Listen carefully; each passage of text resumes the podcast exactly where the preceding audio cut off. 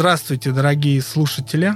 Это подкаст «Реабилитация», подкаст о трудном прошлом, коллективной травме и примирении в разных странах.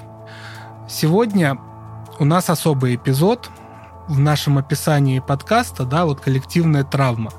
Мы поговорим об этом понятии, о том, как с ним работает современная психотерапия, что оно означает, и посмотрим на опыт, как мы и обещали, Германии второй половины 20 века, и не только.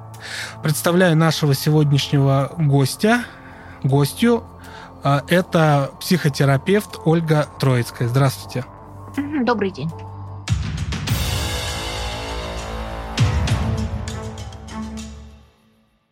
Ольга Осифовна, что такое коллективная травма с точки зрения современной психологии психотерапии? Ну, это не совсем тема современной э, психологии психотерапии, это скорее тема тех, кто занимается семейной, системной терапией и того, кто рассматривает системно возникающие процессы э, в социуме, в обществе, в роду, в семье.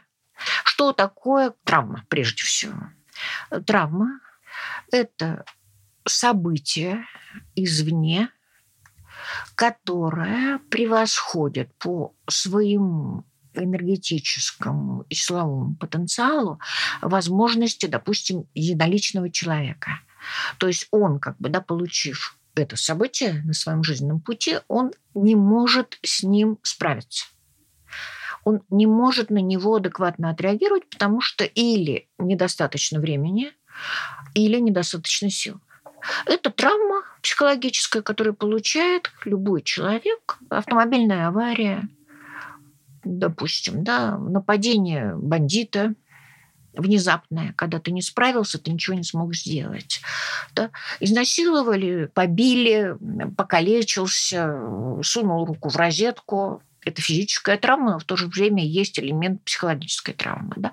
Во всех этих случаях потенциала отреагировать адекватно нет адекватная реакция при травматической вспышке только две, поскольку человек приличное, вполне млекопитающее, потом слегка забывает, но действительно он как бы нормальное млекопитающее. Наш эмоциональный мозг да, дает нам только два выхода. Или убежать, или отбиться. Значит, травма появляется тогда, когда ты не смог ни убежать, ни отбиться. Не сказал «нет» и не смог убежать. Это то, что происходит с единоличным человеком. Ну, не существует единственного человека, который не принадлежал бы своей нуклеарной семье. Нуклеарная семья – это семья муж, жена, дети. В тот момент, когда единоличный человек получает очень сильную травму, мы можем говорить о том, что в нуклеарной семье есть собственный травматический опыт элемент этой системы получил травму. А вот если по этой семье ударили так, что изменился ее полностью образ жизни, изменился окружающий мир, изменились необходимые другие способы реагирования, то есть шок. Что-то происходит такое, что вызывает шок. Это шоковая травма. Человек после шоковой травмы долго-долго лечится, очень часто у него ПТСР, то есть тяжелое неврологическое расстройство. С ним очень тяжело шоковой травмой работать в травматерапии, потому что это серьезное повреждение психики. Это очень тяжелая вещь. То есть травма внезапно и очень сильно нарушает все в твоем мире. Все становится другим. Ну, это человек, который попал в цунами, в землетрясение – по-настоящему побывал на грани смерти, когда на него напали, или попал в жуткую какую-то аварию, катастрофу, когда после этого твоя жизнь поменялась. Если в такую катастрофу и аварию попадает семья, мы говорим о шоковой травме семьи. То есть травмирована сама система.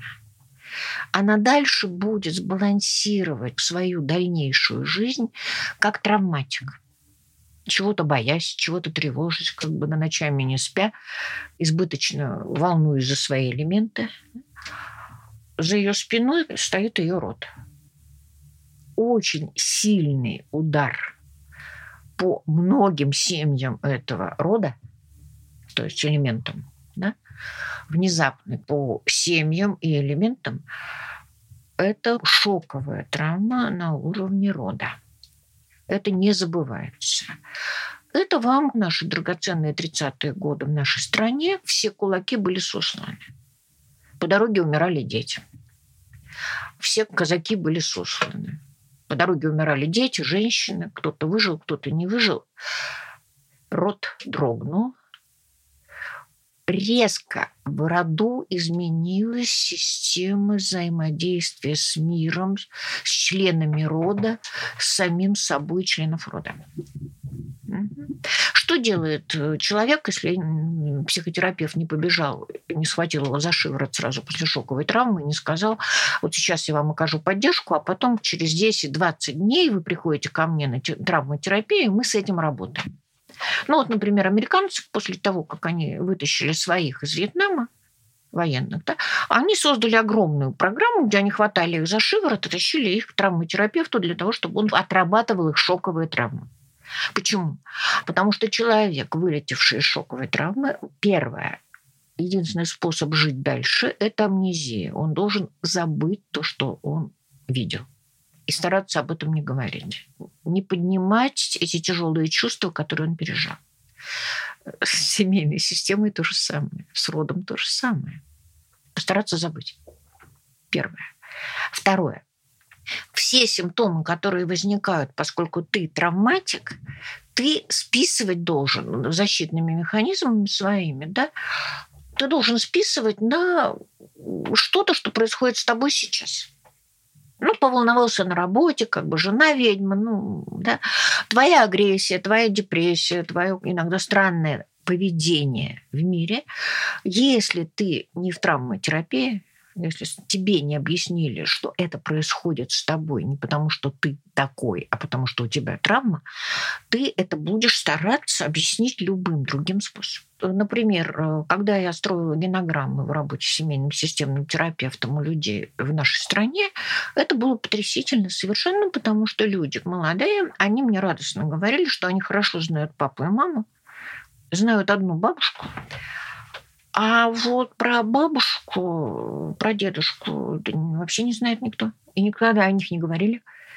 И никто не вспоминал, и никто не знает, кем они работали и что они делали.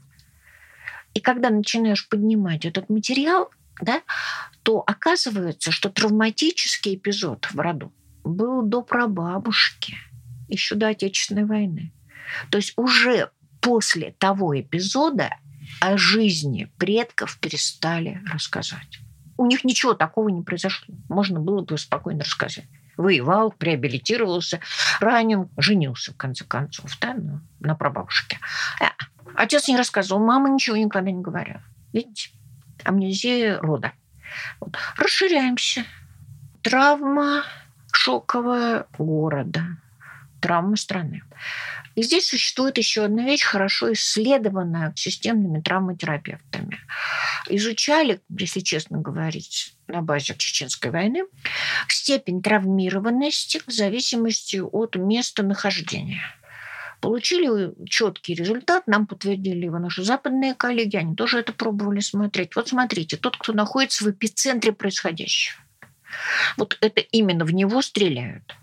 Это именно у него родственники умирают он не очень сильно травмирован. Почему?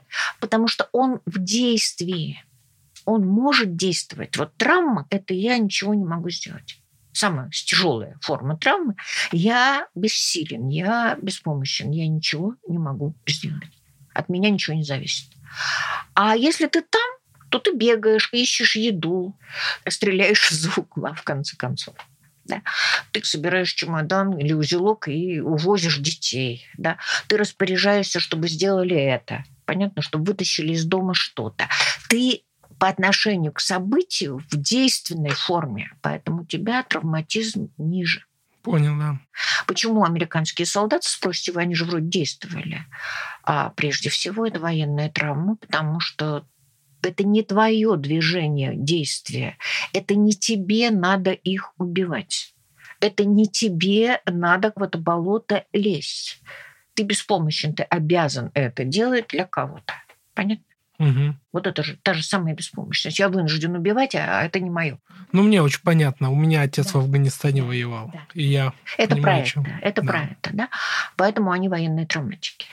А чем дальше вот кольцо вот этих военных действий или события, цунами, землетрясения, да, чем дальше кольцо, тем выше уровень травматизма. Я панически боюсь этого события, я его переживаю, но от меня ничего не зависит, я ничего не могу сделать. То есть вот происходящее в Украине сейчас в Москве переживают тяжелее, чем в Украине. Угу. У них есть э, мотивированность к действию какому-то, какому угодно. Понятно? А здесь как бы никакая твоя мотивация, ничего ты сделать с этим не можешь, но тебе страшно. Вот.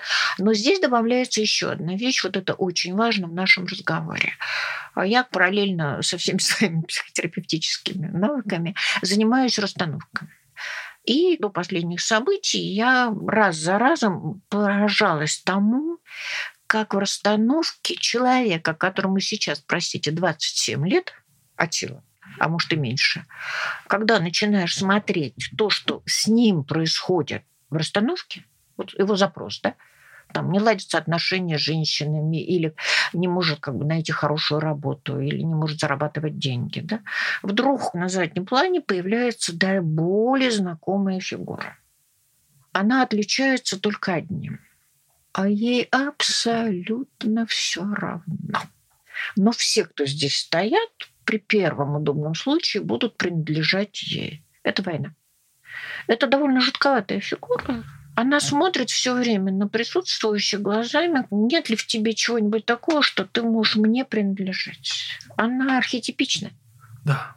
Понятно? По Юнгу. Она существует по Юнгу архетипически, потому что это архетип, в который пришла война, ты ей отдался.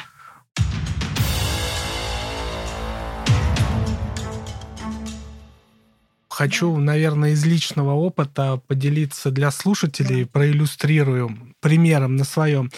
Я сам посещаю психотерапию уже два года эти два года в моей жизни были довольно сложными.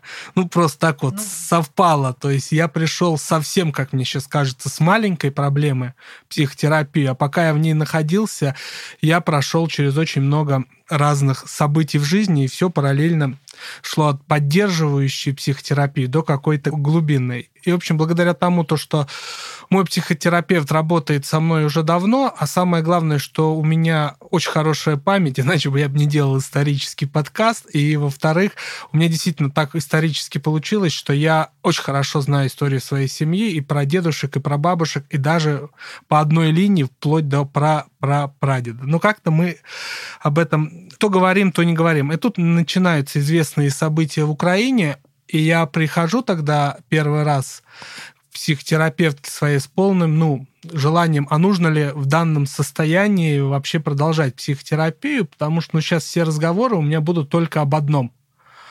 Она меня такая выслушивает, я ей много рассказывал про историю моей семьи, и говорит, ну что, вы поняли, что чувствовали ваша бабушка и дедушка? Я почему говорил про трудные ситуации в жизни? Я два года ходил на психотерапию, я ни разу в жизни не расплакался на ней было тяжело, трудно, но я говорил. А тут, когда она привела вот этих две фигуры, моих там вот предков, у меня сеанс психотерапии полный слез. Потому что, ну, я полностью выключился, и как будто я погрузился, ну, действительно, в тени чужие. Хорошо, что вы это рассказали, потому что это как раз об этом. Потому что когда появляется в расстановке, да, вот э, ее величество война, то первое, что происходит, вот эти люди, которые воевали очень часто, этот человек, у него агрессия на всех, он отчужден, он стоит отдельно. Это действительно серьезная вещь. Военная травма рода. Она меняет диспозиции между мужчинами и женщинами. И как только он видит эту фигуру, он идет к ней, становится рядом с ней и улыбается и говорит, наконец-то я здесь. И она говорит, он мой. И он, поворачиваясь к, своей семье, говорит, простите, но я всегда был с ней, а не с вами. Это было ну, для меня правильно. Поэтому вы живите как хотите. не берите с меня пример, но я не мог от нее уйти. Понятно? Угу. Вот что такое травма войны архетипически. То есть человек, который в нее попадает, он нарушает табуированный закон, да? Не убей. Он не просто его нарушает, а он становится вправе убивать и радоваться этому. Не переживать, а радоваться. Да? Война гладит его в это время по голове. Чем больше убитых, чем больше раненых, чем больше пострадавших, тем правильнее мне нужно много. Это архетип войны. И вот люди, которые через это прошли, они это несут в себе. Вот смотрите, есть такие группы 12 шагов да, для алкоголиков, наркоманов, там, да, зависимых от игры. Там за столом всегда сидят люди, которые прошли алкоголизм, наркоманию или игру. Вот они друг другу помогают. Почему? Потому что если нормальный человек войдет в круг алкоголиков или наркоманов, он будет каждый раз ужасаться мелким подробностям их же жизни. Он будет кричать, ну это же невозможно, ну как это можно было это делать? Понятно? Да, конечно. Да, ему там делать за этим столом нечего. Но я присутствовал один раз на такой группе, как свидетель. Я понимаю да, эмоции, да, о которых вы говорите, да, конечно. Да. Вот Война – это то же самое. Из нее выходит человек, которому лучше никому не рассказывать, что было на самом деле. Понятно? Вот у меня родители воевали оба. Мама говорила, что самое жуткое это то, что ты сейчас разговариваешь с человеком, чудесный человек, умница, про семью что-то рассказывает, карьера у него хорошо идет. В это время пронеслись машины, его снесло, клочья его живота как бы и головы валяются на дороге. Ребята начинают это собирать, зляться на него, что он стоял не на том месте. Вот что такое война. Простая такая как бы, да, вещь. Вот только что был живой нормальный человек, и вот эти куски плоти, которые здесь валяются, которые мешают всем. Это война человек, который радостно говорит, ой, я такой молодец, я удачлив, и меня ни разу не ранило, на следующий день, говорят, погиб. Боль, страх, кошмар какой-то, смесь любви, ненависти, боли, жизни со смертью. Да, вот эта каша кровавая, это, простите, война. И когда она приходит, она бьет не только по тому, кто находится на поле сражения – ему иногда легче. А она очень бьет в отдалении на тех, кто это слышит в тылу. Они не знают, что она принесет им, что произойдет. Видите, травма. И тогда травма начинает распространяться из э, расширенной семьи города, государства и захватывает социум. Она захватывает и палача, и жертву она переформировывает внутренние как бы, на паттерны взаимодействия. Очень сложно жить в стране, вот, например, после Второй мировой, да, людям, потому что были немцы, да, там немцы были, на Волге были немцы, учительницы немецкого, с ними дружили. И вообще дружили еще с 17 -го года, так прочно и хорошо они превратились в бешеных зверей, которых надо ненавидеть, о которых можно говорить только с ненавистью. Об учительнице с ненавистью немцы проходили то же самое, да? О друзьях что, с брезгливостью, желанием, чтобы они сдохли, евреи? Угу. Кажется, надо так Потому что если ты будешь по-другому, а ощущение «я свой» усиливается в травматическом опыте, травма всегда регресс. Опять-таки говорю, ну, человек, он млекопитающий. Простите, господа, я понимаю, что кое-кого слепили из глины или сделали из ребра, но вообще-то мы млекопитающие. В тот момент, когда происходит страшное событие, травматическое где-то на какой-то территории, все живущие в лесу млекопитающие снижают уровень сепарации независимости от стаи и друг от друга. Они становятся единым потоком, не едят друг друга в это время, не бодаются за власть, они ищут того, кто выведет из пожара, из наводнения, из облавы. То есть вот этот вот регресс в травматической ситуации свойственен и человеку тоже. То есть человек, который абсолютно независим вне травматической ситуации, как бы, да, он сепарирован, он как бы достоин, да, он моментально регрессирует к тому возрасту, когда ему нужен взрослый, который поведет. И удержаться очень трудно. Поэтому регрессировавший, да, для него вот я свой, мы вместе, безумно важно. Это иллюзия безопасности – это не всегда правда жизни, но это иллюзия безопасности, которую человеку очень важна. И тогда он присоединяется к чему-то, и тогда он действительно ненавидит евреев или немцев. И должно пройти дикое количество времени, да, чтобы тебе во ржеве, тетки, ну мы тебе расскажем, никому не говорим. А немцы-то нас не забежали, они наших детей кормили. И даже едой делились. А наши, когда приходили, последний кусок забирали. Они были голодные, они как сквозь нас пройдут, у нас ничего не остается. Но это мы тебе только рассказали. То есть эта травма работала, а это был, я вам скажу, ну, где-то ближе к 70-му году. То есть прошло уже после войны, ух ты, сколько? 40 лет. 40 лет, да. Вот только тогда можно, да, потихонечку. Но потихонечку. Но все равно не громко. То есть я все равно чувствую безопасно только когда мы когда мы сливаемся все вместе, и мы все вместе что-то делаем. Стокгольмский синдром – это же про это. Надо к кому-то присоединиться, кто знает, что надо делать, и знает, что правильно, что неправильно, и тогда есть иллюзия безопасности. Прилип и вместе с террористами доживу.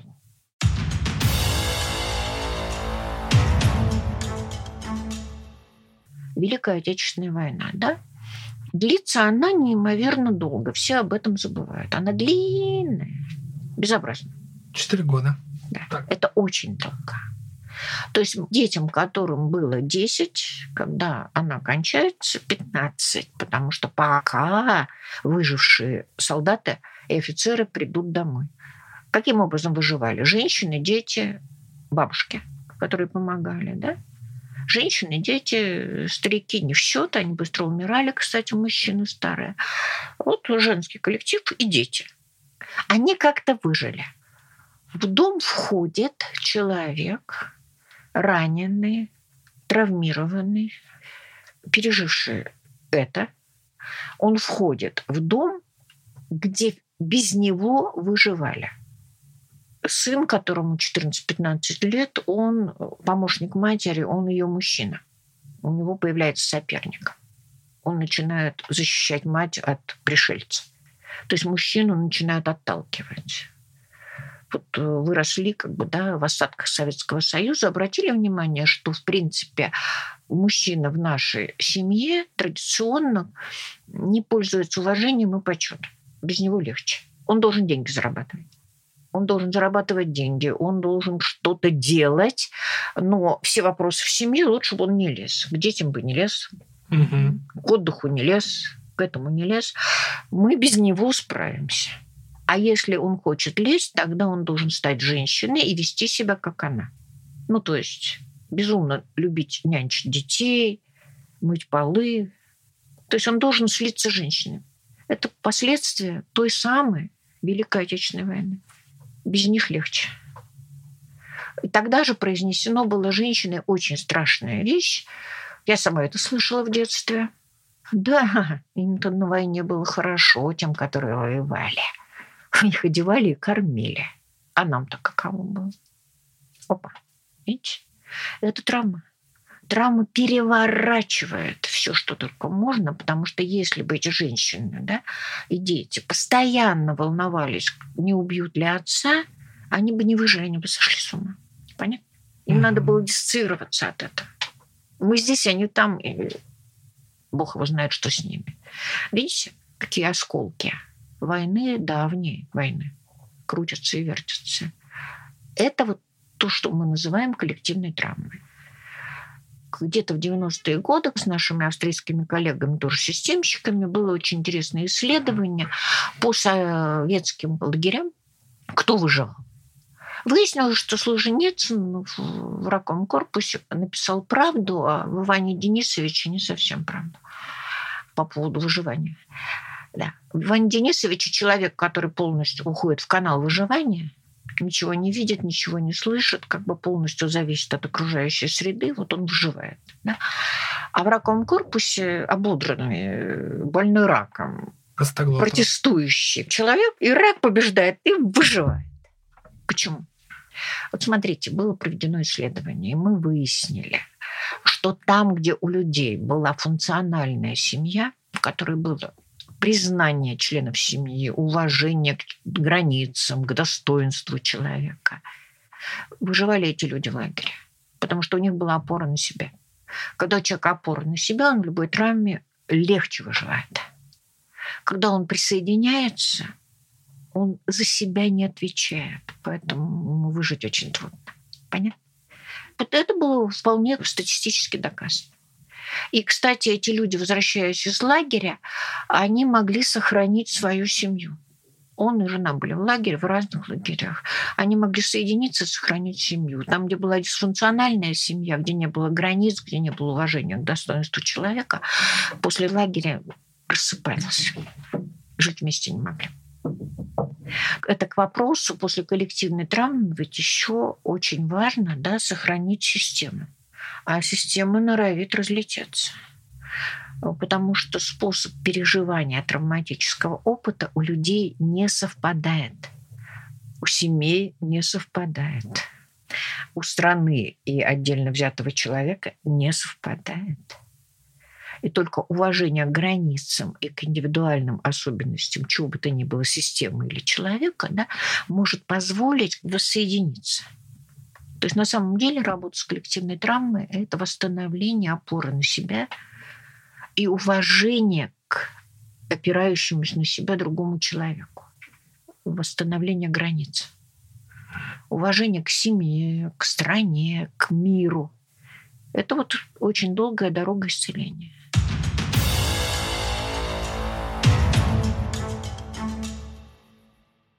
Смотрите, вы вначале упомянули про расстановки Берта да. Хеллингера. Расскажите, как появился этот метод и как Хеллингер пришел к тому, что нужно для излечения пациентов смотреть на историю семьи? Вот смотрите, я сейчас буду совершать ну, просто преступление по отношению к расстановщикам, поскольку нас учили ученики Хеллингера, которые были семейные системные терапевты с хорошей практикой, или оргконсультанты, системщики, то я имею право это говорить, поскольку они тоже были согласны с тем, как формировался метод. Метод формировался от э, ранних способов работы в психодраме. То есть Морена великий, ужасный, и как бы, да, его гениальная совершенно ученица Виржиния Сатир – Морен это только начинал пробовать, Виржиния Сатир попробовала, так называемую спонтанную психодраму. Когда не заместителю не дают слова и не дают позу, а когда его запускают, и он идет спонтанно и говорит то, что ему приходит в голову. И иногда это порождало очень интересные вещи. То есть э, он каким-то образом догадывался, про что у человека история, давал неожиданную информацию. Берт Хеллингер, он как бы с Вирджинией Сатир был знаком и на ее работах присутствовал. То есть спонтанную психодраму он трансформировал, будучи гениальным человеком, правда гениальным, вот, трансформировал в расстановку более такую, как вам сказать, с какими-то правилами, какими-то способами ее вести. То есть он создал отдельный метод – вот не психодрама, в которой есть спонтанная, такая, такая, сякая. Психодраматическая работа, новый метод. Естественно, совершенно, что не он придумал, что ребенок в семье является симптомом семейного взаимодействия. Это семейная системная терапия. Писала на каждом углу в своих книгах и исследовала. То есть поскольку ребенок всегда в семье. Самое главное для него это, чтобы семья сохранилась. Это тоже архетипическая модель. Ну, потому что вот представьте себе, ты в своем племени в лесу или в обезьяньем стаде, и стадо разбежалось, стая разбежалась, племя разбежалось, а ты остался под кустом, что с тобой будет? Умрешь. Умрешь. Совершенно справедливо. Поэтому канал выживания диктует, что самое главное, чтобы сохранилась семья, то есть папа и мама были вместе. А ребенок, он буквоед, максималист. Ему было бы хорошо, вот те, у кого есть дети, они прекрасно это знают, если у тебя не один муж, а, например, два или даже три, и есть дети от разных браков, да, и у тебя хорошие отношения с предыдущими партнерами и свекровями, свекрами и всеми остальными, то в какой-то момент ты обнаруживаешь, что твой ребенок говорит, а что, нельзя на мой день рождения всех собрать? Чтобы у меня было там 10 бабушек, 20 дедушек и куча братьев, и вы, и когда все соберут, это же так будет здорово. То есть для него вот этот вот родовой сбор – это чудесно, потому что это так безопасно и так круто. Понятно? Да? Да. То есть вот смотрите, любой ребенок, он по подсознательной динамике собиратель семьи и рода. И если что-то плохо собирается, где-то напряжение, то он должен за счет собственной жизни как-то его разрешить. Что у него вообще-то вот в семье удается? Он может заболеть. Родители, которые вчера разводились, объединились. Он может разбить в школе окно, родители объединились, вся семья объединилась включая бабушек и дедушек, которые ссорились. Да? Он может что-то такое натворить, как бы да, побить младшего брата все сфокусировались на нем, и родители уже друг на друга не рычат. Видите? Поэтому Хеллингер действительно добавил туда специфическую, если вот семейный системный терапевт работает с двумя поколениями, от силы в тремя, и генограммой просто, да, то Хеллингер добавил в работу много колен, в которых что-то произошло, допустим, травма рода. И там не установился, как говорил Берт Хеллингер, порядок родовой порядок, вот вся энергия течет вперед на детей, поскольку задача рода, да и государства тоже, это сохраниться, выжить. Угу. Поэтому энергия вперед на детей, на потомков, да, и в какой-то степени поддерживать свою родовую систему.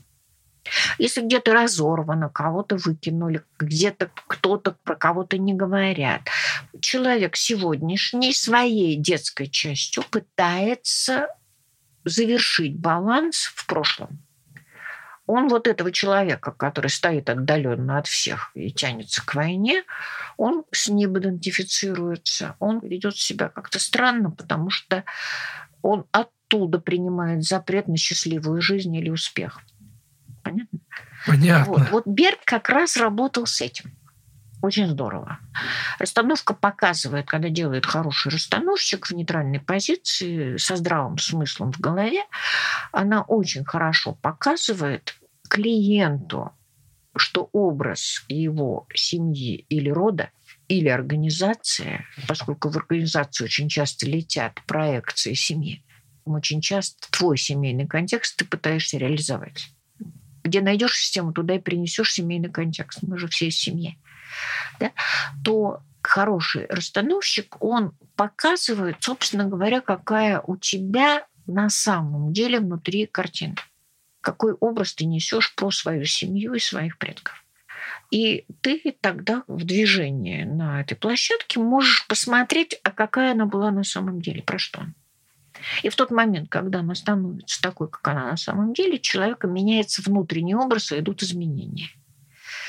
И на самом деле, ну, к сожалению, да, мы пока не знаем объяснения до конца этому происходящему, но если ты что-то сделал в семейной системе или в роду, то иногда начинаются сильные изменения в семейной системе или в роду. То есть если получено разрешение на изменение, оно начинает меняться.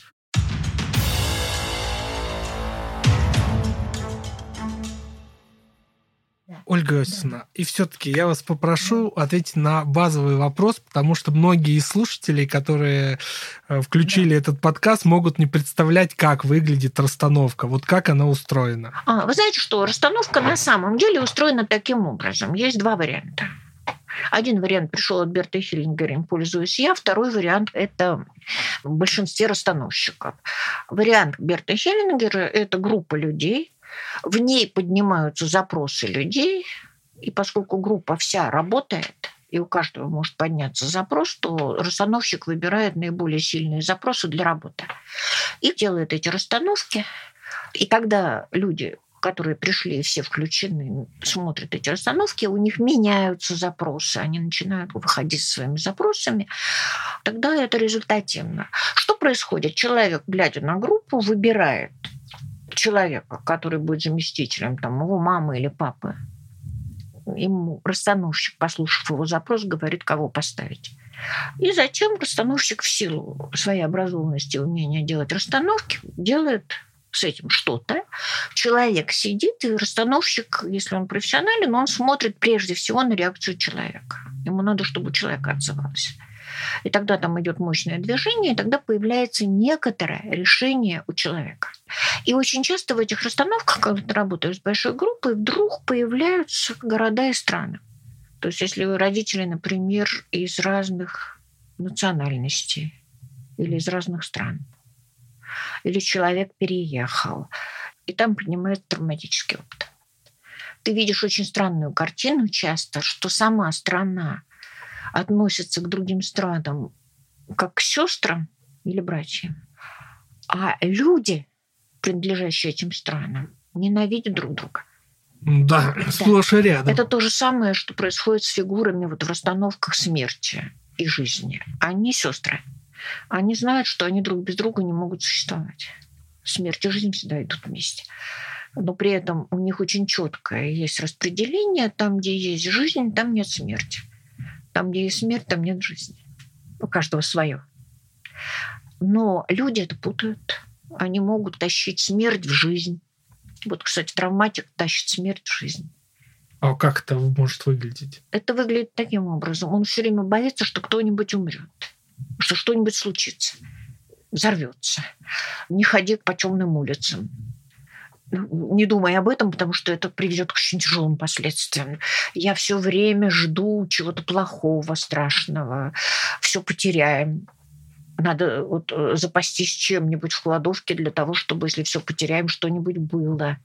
Да. Вспомните, вот когда кончилась эта чертова война, да, Вторая мировая, да, но ведь многие люди сейчас писали в Фейсбуке о том, что их бабушка или мама складывала подарки аккуратно в кладовку, и после смерти бабушки или мамы они лежали нераспакованные.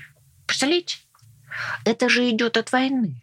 Ты все потеряешь, и если у тебя хоть что-то сохранилось, вспомните ли питерскую блокаду, а, у нас же крупа валялась. Понятно? Угу. Да. А слушайте, а у нас же конопляное масло, мы им двери мазали. А, спасены. Понятно? Да? Очень понимаю, потому что я сам вырос в такой среде, да, и да. Э, скинуть хлеб на пол было самым страшным да, грехом. Да, это. да. А это как бы... И не доесть. А это, смотрите, это война. И смерть все время здесь.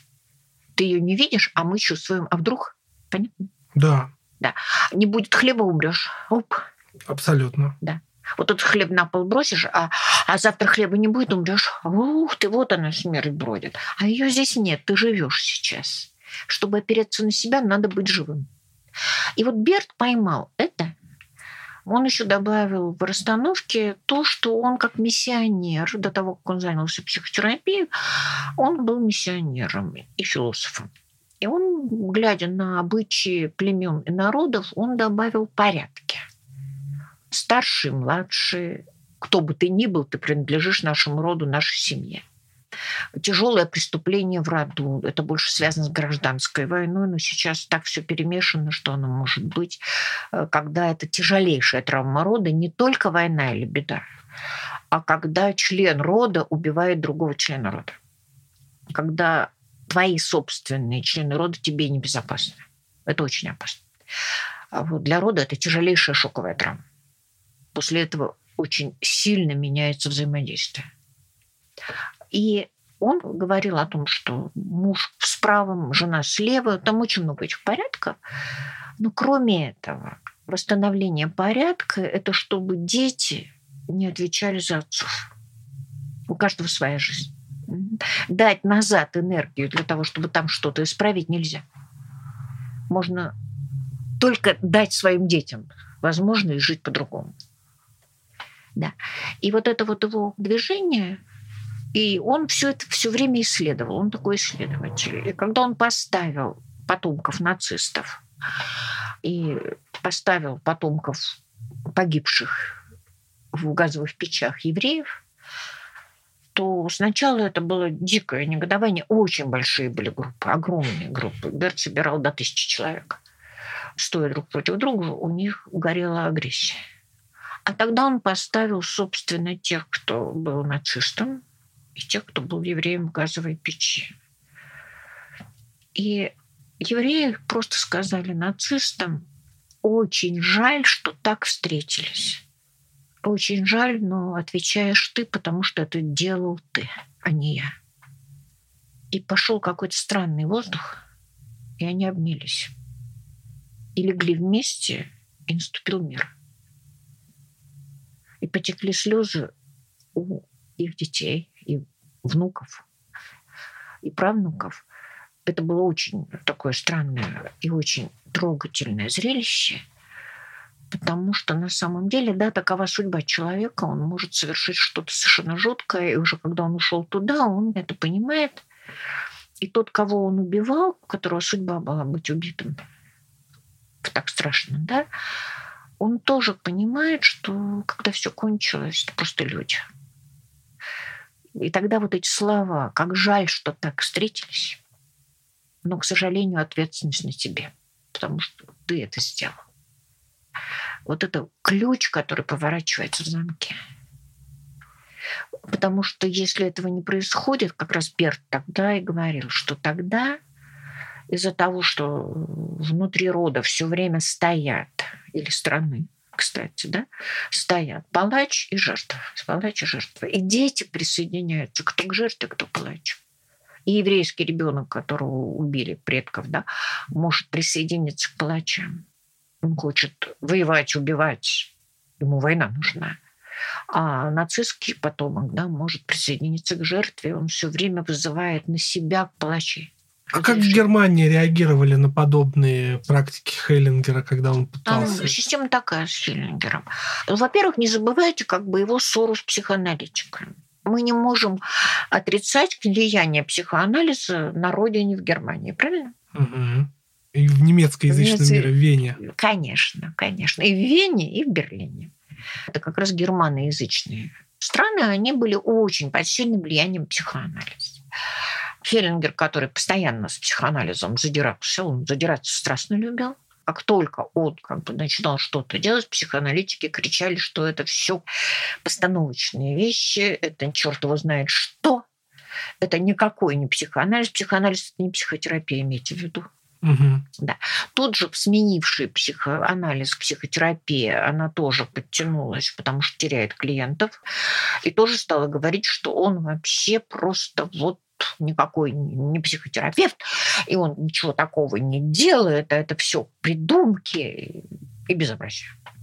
Поэтому вокруг него все время поляризовалась среда, но у него все время набивались группы, и он вел свои работы по всем странам. Он жил все время вот в этой вот как бы войне, но при этом и в Германии он много работал. И именно вот в Германии был в Кёльне создан институт системных решений, под руководством Вебера. А Вебер – это один из первых таких серьезных учеников Берта.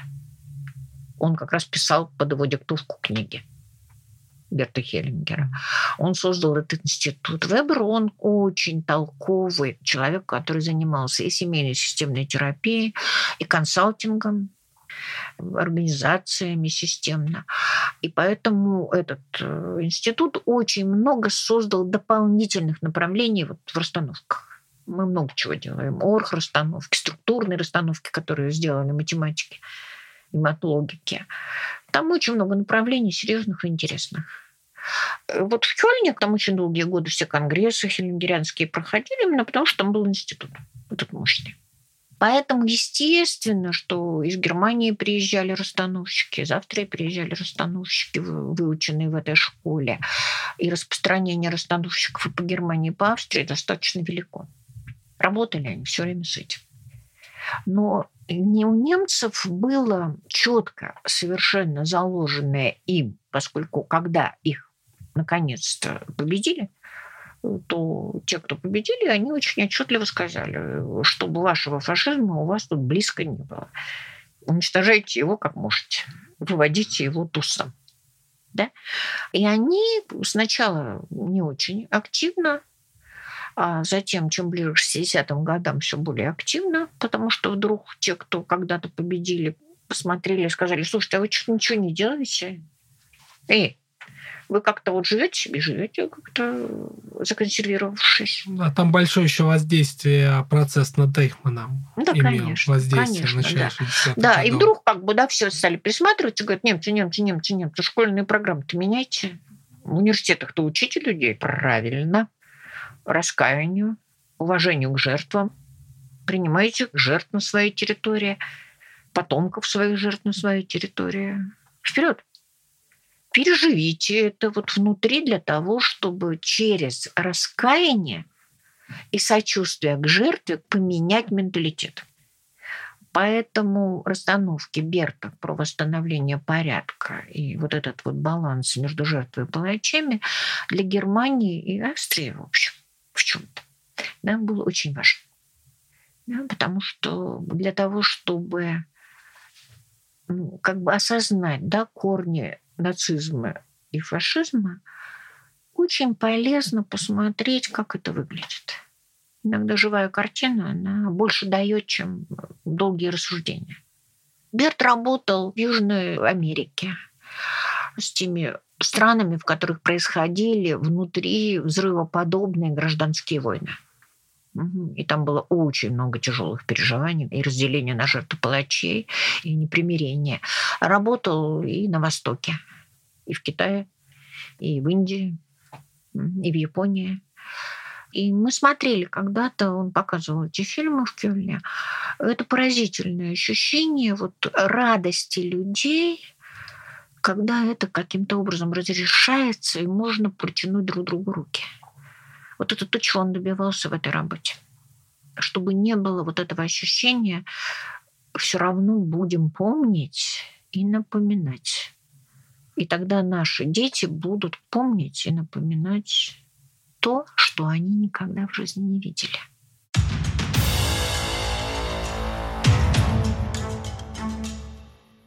Это был подкаст «Реабилитация».